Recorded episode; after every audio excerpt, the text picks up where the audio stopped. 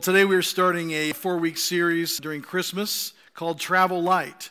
And we want to travel light because we're going to talk today about some baggage in our lives and some ways that we can maybe get rid of some of the baggage in our lives. You know, uh, some of the baggage that's in our life, it's not our own fault. People have hurt us, things have happened in our lives, uh, our parents may have modeled poorly for us.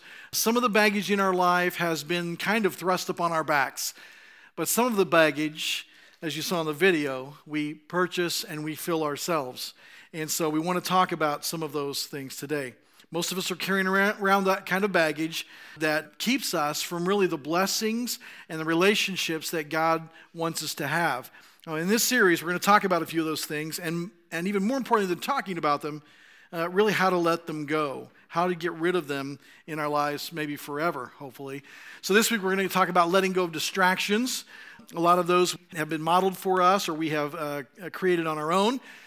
But next week we're going to talk about letting go of bitterness. And if uh, this really interesting thing about bitterness, the longer you live on this planet, the more people hurt you.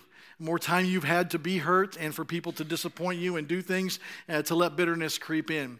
And then uh, the Sunday before Christmas, we're going to talk about letting go of control. So invite all of your control freak friends that don't know Jesus uh, to come to church that Sunday and they'll get to hear how to kind of uh, get rid of some of the pressure of having, having to or needing to have control of things all the time and they'll also hear the gospel of Jesus. And then also, uh, right before we start the new year, we'll talk about letting go of your past, which is a great way to move into the future. But let's talk today about letting go of distractions. A distraction, a distraction is a thing that prevents someone from giving their full attention to something else. In other words, this thing is drawing my attention away from something else. That is the actual definition of a, of a, distraction. It's a drawing of the mind to something other than where the focus should be. Now, we live in absolutely the most distracted society ever on the planet. I'm convinced of that. While we are more connected than ever before, we are also more distracted than ever before. In fact, we're training our brains in a way to, uh, to where it's almost becoming more difficult to stay focused on a task for a long period of time. Now, I know that there are children with actual psychological issues, and I'm not a doctor, I'm not a psychologist or a psychiatrist, but I'm, I'm convinced that part of the problem with our children these days and their need to be on medication, their need to uh, have uh, some kind of outside help because they can't sit still. They can't, they can't you know, they're just constantly going is because they're constantly being distracted. My grandsons are 12 and 10 and 6 and, no, 7 and 5, uh, somewhere in there. They're somewhere in that area. They keep having birthdays, it messes me all up. And, and when you look at their Christmas list, it's iPad and iPhone and all this technology stuff. There's nothing wrong with those things. But what happens is they get distracted. They're constantly being distracted about things. And, and I'm just convinced that, uh, you know, I could have been a kid that was uh, diagnosed ADHD and was told to, you know, take medication and do all these things. Uh, but my parents just said, no, you're going to sit still and you're going to shut your mouth. And this is how it's going to be. Now, you can get a spanking and still do it, or you can just do it on your own. I chose to do it on my own sometimes. But the point was, they taught me, they, they actually taught me how to be a focused person. They taught me how to watch a, a movie and stay focused. And these days, I just, it's just kind of left our culture. What are the results of this? Well, uh, scientists and doctors do say a, dec- a decrease in creativity uh, is a result, uh, efficiency decreases, productivity decreases, and relationships suffer because we're constantly being distracted In fact, many of you have been distracted at least five or more times because of your phone already since the service has started. Somebody just texted me. Now, that's got to be a joke. One of you, come on, cut that out. Listen, constantly being distracted or being constantly distracted by the same things can be a bag that we carry around and it can destroy ourselves and our relationships if we allow it.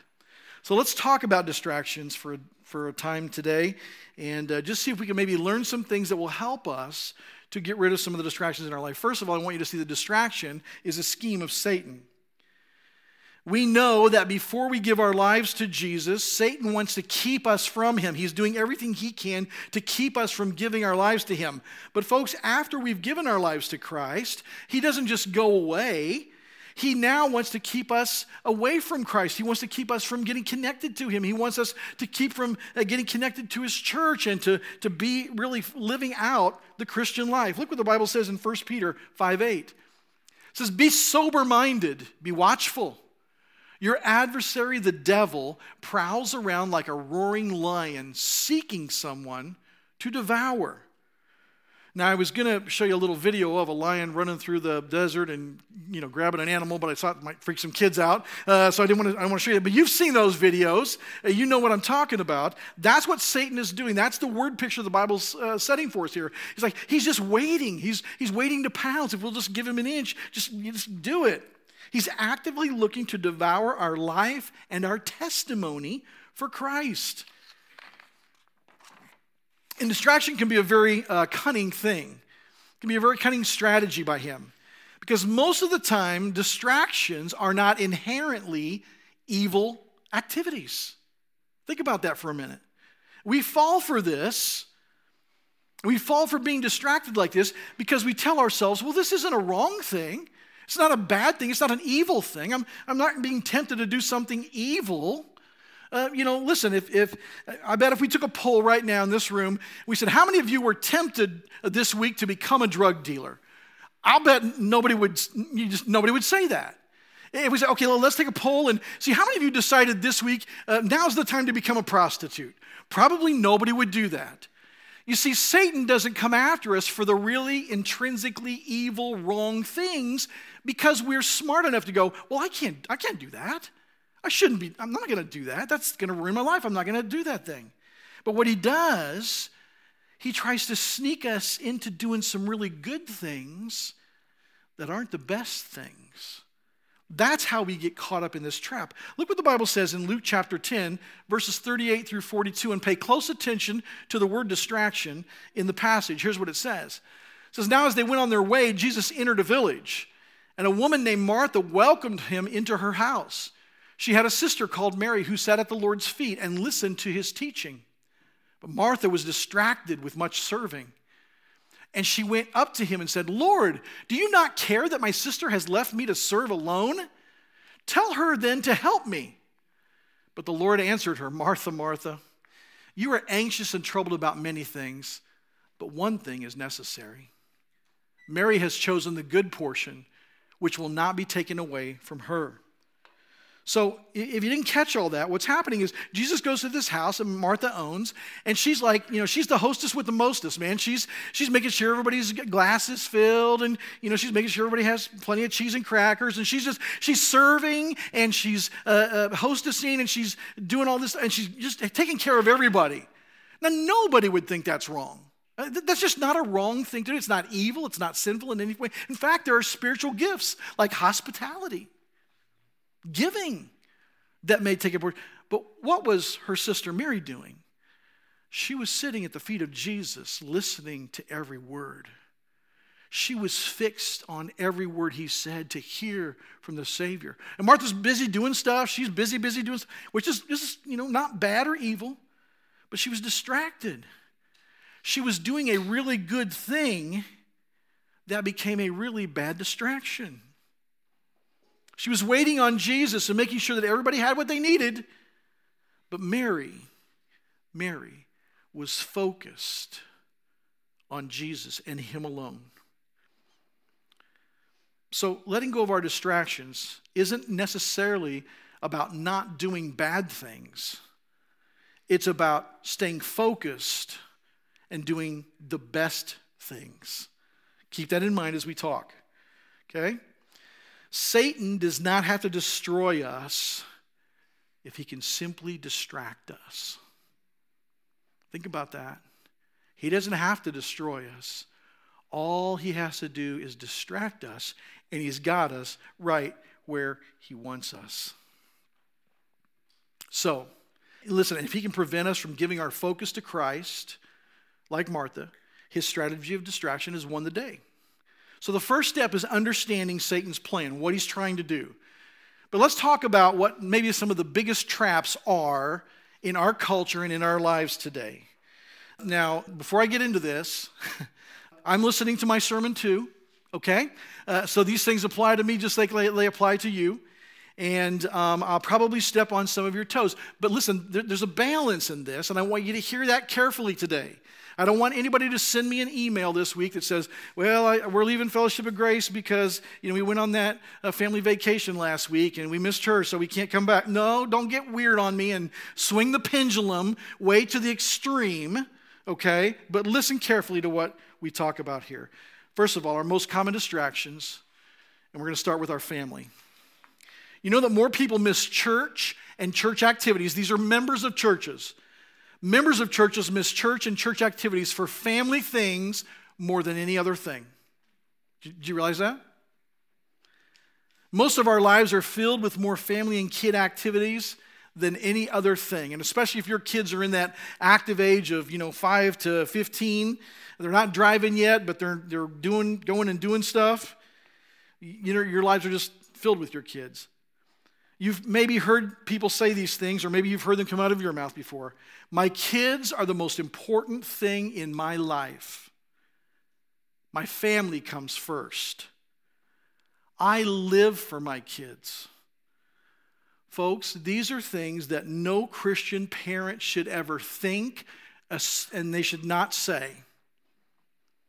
If you say those things to your kids, they are a confession that we have become distracted and we are teaching our children to misplace their own focus by modeling poorly for them. We're basically telling them, kids, you're the center of my universe. No Christian should ever say that to their children. Okay? Do you love them? Of course. We'll talk about that balance here in a minute. But look what the Bible says in Luke chapter 9, verses, see all the distractions are just going everywhere, okay? Luke chapter 9, verse 57 through 62, look what it says. As they were going along the road, someone said to him, I will follow you wherever you go. And Jesus said to him, Foxes have holes and birds of the air have nests, but the Son of Man has nowhere to lay his head. To another he said, Follow me. But he said, Lord, let me first go and bury my father. Jesus said to him, Leave the dead to bury their own dead, but as for you, go and proclaim the kingdom of God. Yet another said, I will follow you, Lord, but first let me say farewell to those at my home. Jesus said to him, No one who puts his hand to the plow and looks back is fit for the kingdom of God. Wow. Now, we see here, especially these last two people, these people who want to put their families first and not uh, uh, fit into following Jesus.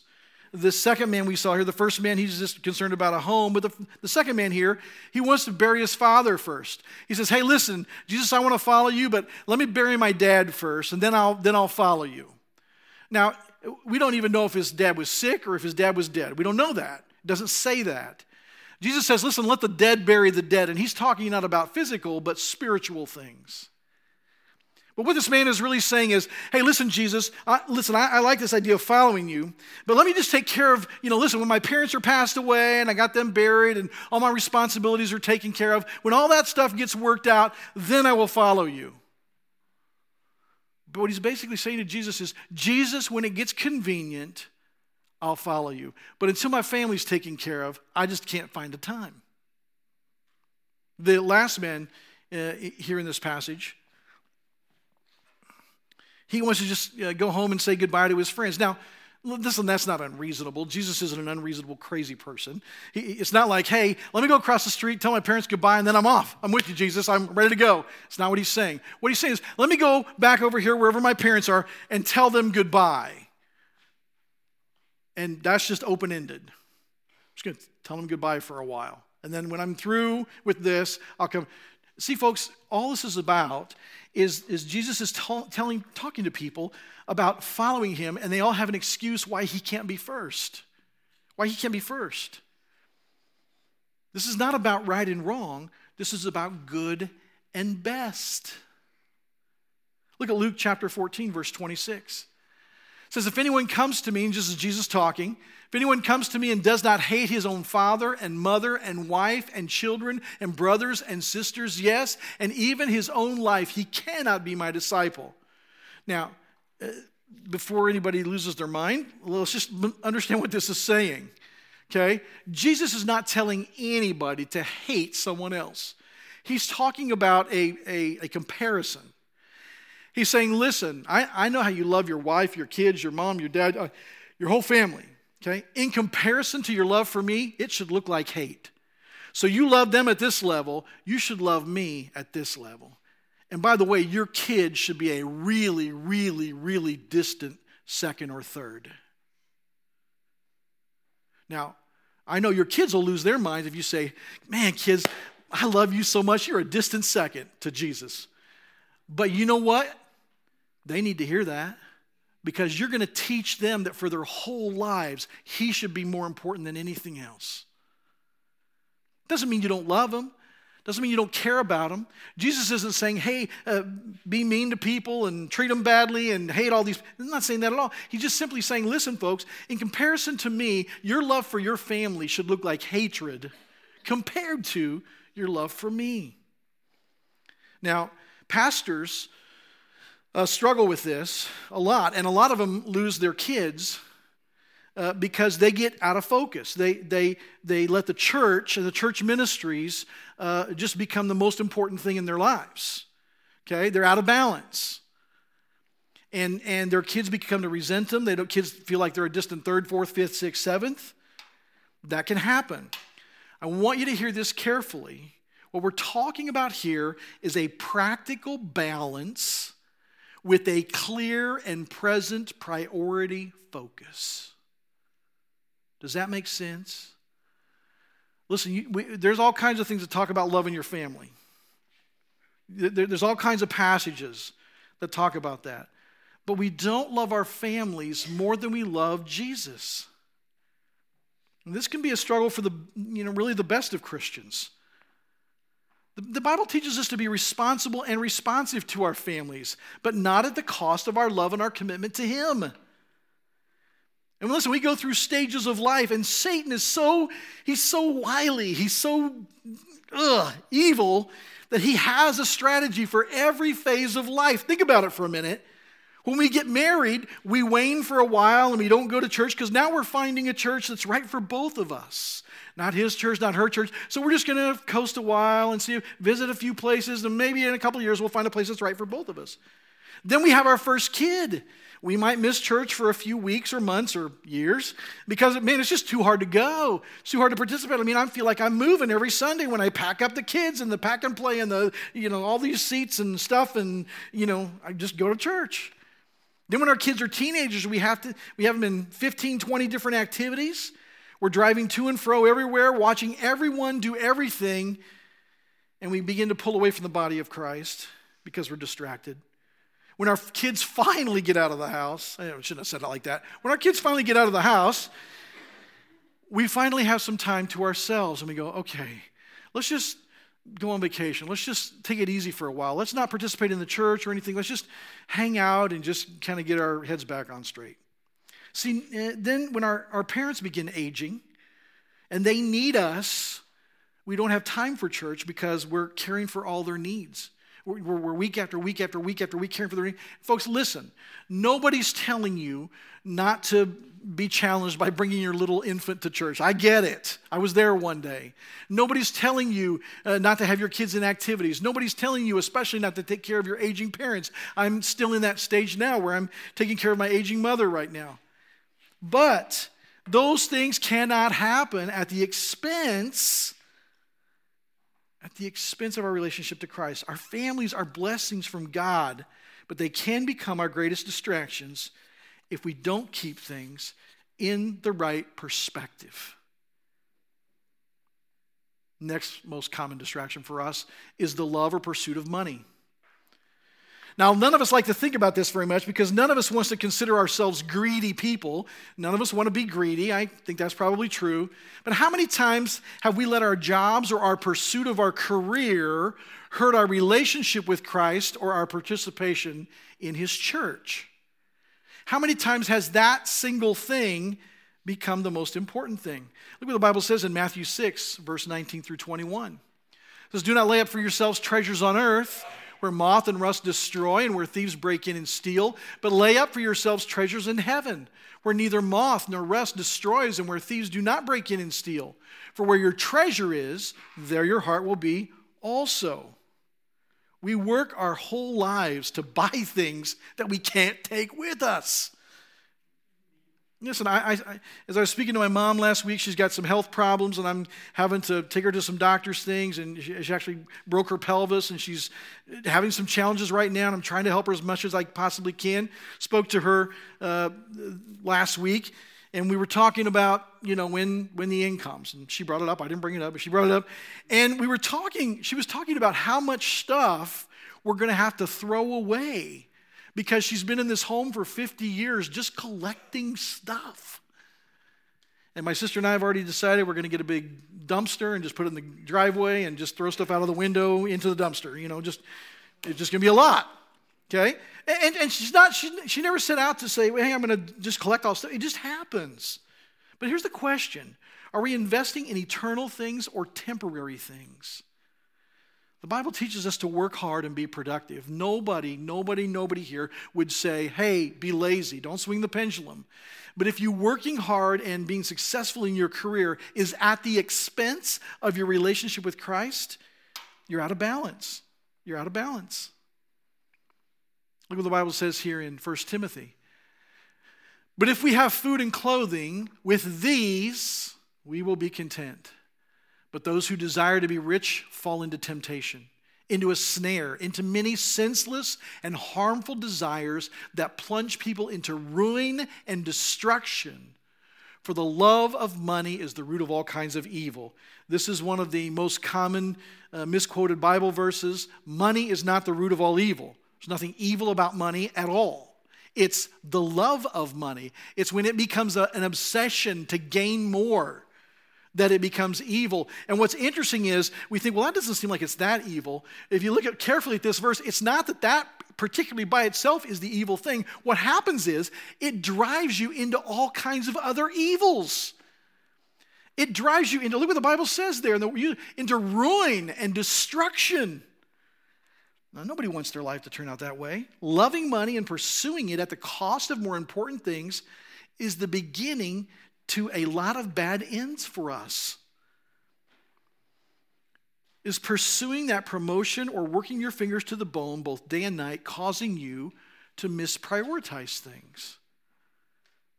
Look what it says in Matthew 6 24. It says, No one can serve two masters, for either he will hate the one and love the other, or he will be devoted to the one and despise the other. You cannot serve God and money. Now, this principle is universal, folks. It's universal in our lives. While it speaks specifically about money here, it's universal, which means you cannot have two number ones. You can't. It's impossible. You can't share the top spot. There are no ties in your priority life. And listen, I have attended probably hundreds of funerals in my lifetime. I've been in ministry since 1980. I've sang it hundreds of them, and I've preached dozens of them. And if you want to have a great deal of regrets on your deathbed, folks, you go pursue money and you go pursue your career ahead of everything else, including God, and you will die alone, full of regret that you cannot fix. You cannot fix it. You will realize only then that you've given your life to something that really has no value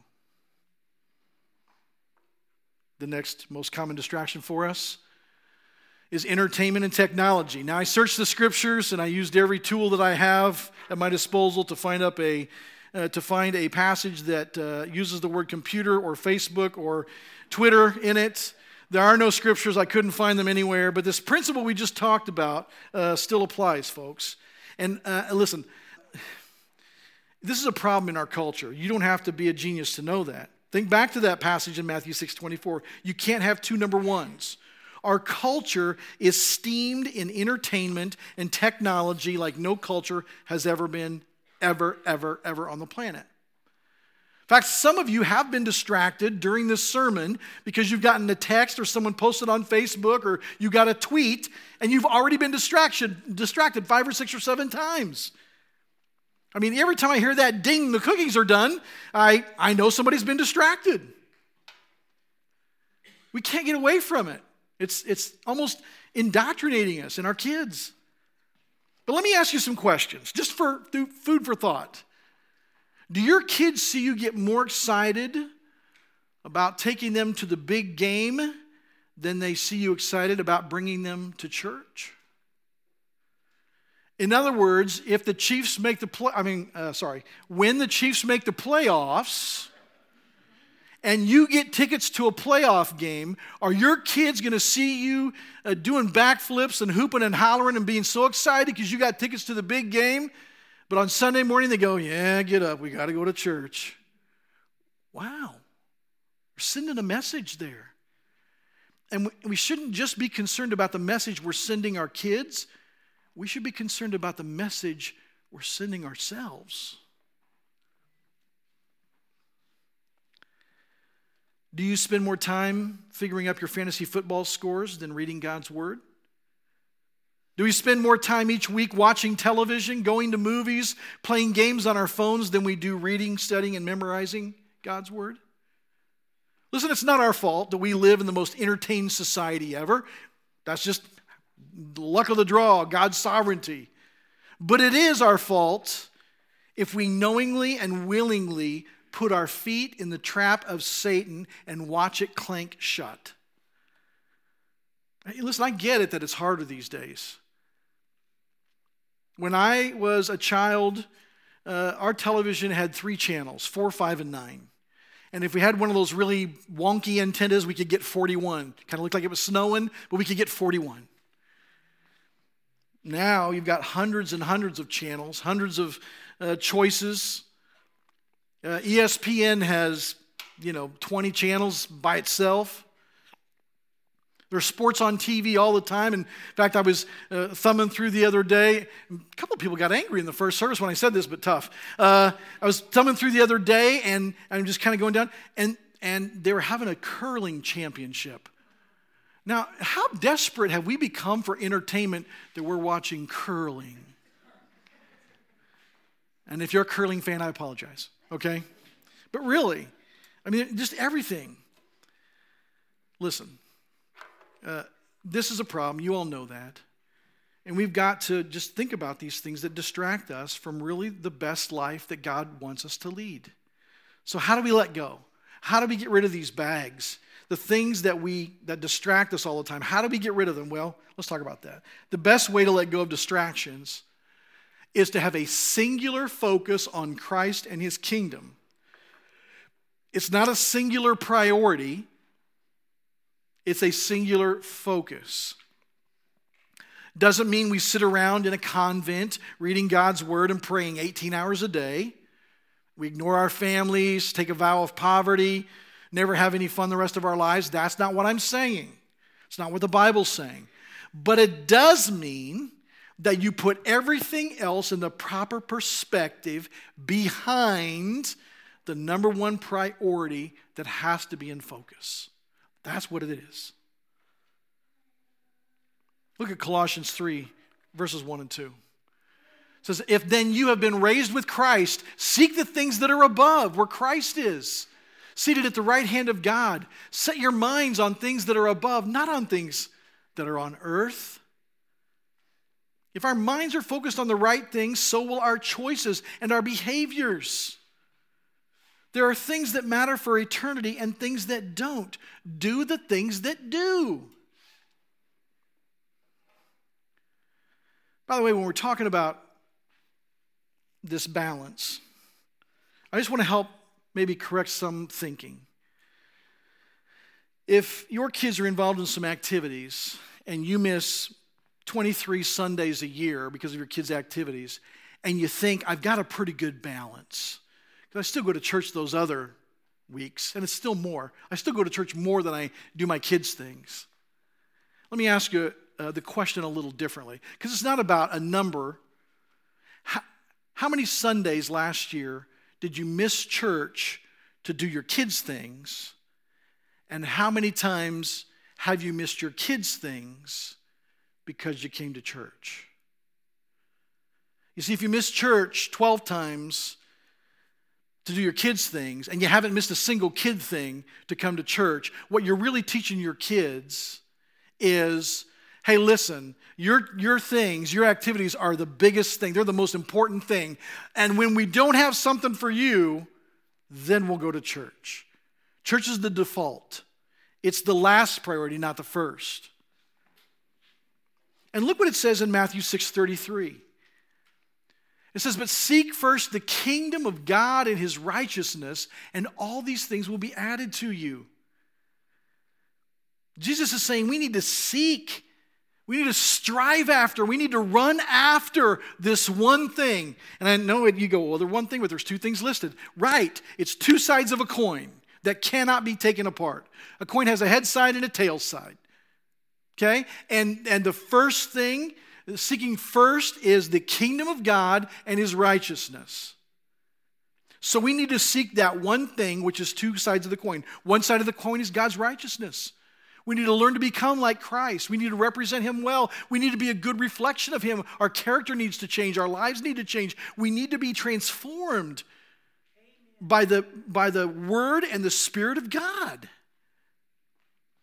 That's one side of that coin. The other side of that coin is to uh, seek after the kingdom. Seek after God's kingdom. Any way that we can be a part of the kingdom and seek after the kingdom, we need to do that. Now, I know that I hear this every once in a while, you've heard it too. I can be a great follower of Jesus and, a, and kingdom focused without being in a local church. No, you can't. No, you cannot. I challenge you to find one single person in the New Testament who said, Jesus, I love you, but I don't love your church, which you died for. I'm going to do my own thing and I'm going to be a Lone Ranger Christian. And he said, Rock on. It's just not there, folks. It's just not there. And so it's important that we participate in a gospel believing, Jesus preaching, each other loving New Testament Christian church. We're not the only good one in town. There's, there's lots of good ones. If this isn't the right one for you, go find the one that's right for you. But you need to be in one. Listen, if we want to get rid of the baggage of, of distractions, we need to do what this says right here in 1 Corinthians. I say this for your own benefit, not to lay any restraint upon you, but to promote good order and to, to secure your undivided devotion to the Lord. That's what he wants from us. He wants from us undivided devotion, not divided devotion, not love me when it's convenient, follow me when it's easy. He's saying, listen, I want, I want to be the number one. Men, your wives would lose their minds. I've said it about 10 times today. I don't know why. Everybody's losing their minds. Your wives would lose their minds if you went home today and said, Hey, honey, I want you to know something. You're going to be, uh, my, you're going to be my favorite gal half the time.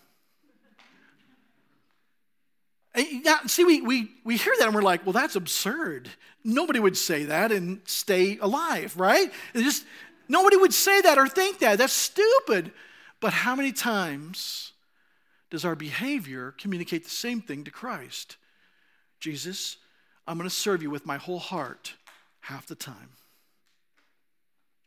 He doesn't want that, folks. He wants us to say, Jesus, I'm going to serve you with my whole heart all the time. All the time. And remember what it said in Matthew 6:33? Says, Seek first the, first the kingdom of God, and all these other things will be added to you.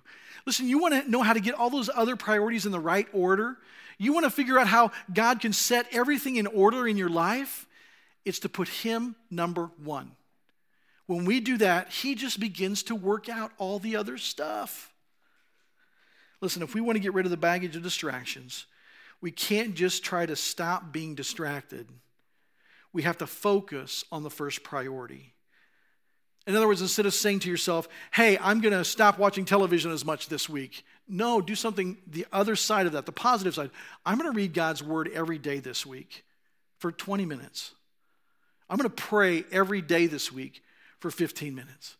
Wherever you're at in that process, just take a step forward. We're a real believer around here on the fact that we're all on our separate spiritual journey, and you need to take your next step, just like I need to take my next step. Whatever that next step is, take it. Take it. Show him that you're serious about making him the number one priority in your life.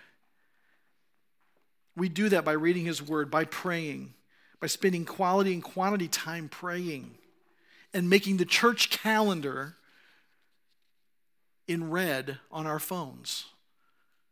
Doesn't mean you can't ever miss because you got a family reunion. We get all that stuff. Don't be goofy. But it does mean that I don't miss 20 times a year because my kids are playing ball. Or I don't miss 20 times a year because my daughter's dancing and they practice on Sunday mornings. No, you don't just don't do that.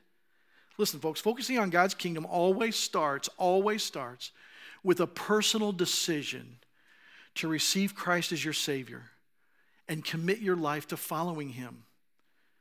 And that comes from just understanding that we're all sinners. We all do wrong things. And that separates us from God. And we can't do anything to fix that ourselves. We can't be good enough. We can't master our lives well enough. We can't read enough self help books. We can't fix our sinfulness. That's why God sent his son Jesus to be born in a manger, to live a perfect life, and to give that life a ransom, a payment for us on the cross. So that by putting our faith and trust in what he did, we could have our sins forgiven. We could be connected to God. We could read and understand his word, and his spirit would be in us to help guide us.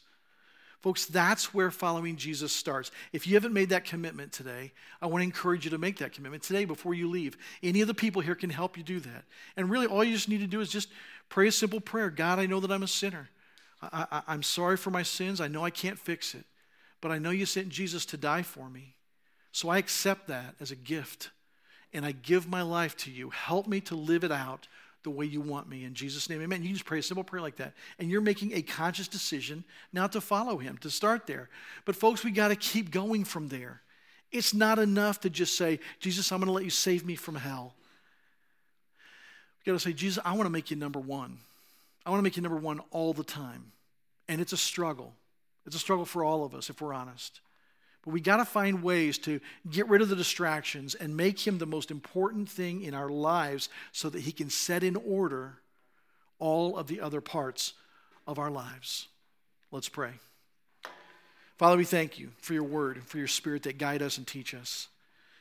Father, I pray that you'd forgive me for the times that I have been out of focus, for the times that I have uh, put other things besides you in the number one spot.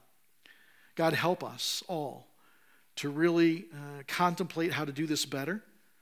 Help us not allow distractions and Satan's scheme to distract us, to overtake our lives. Help us to love the people around us, but not as much as you. Help us to spend time uh, doing the things we like, but not as much as spending time with you. God, help us to really, truly live out making you a first priority in every way possible. God, we love you. We owe you everything everything. Help us to live like we really believe that. In Jesus' name we pray. Amen.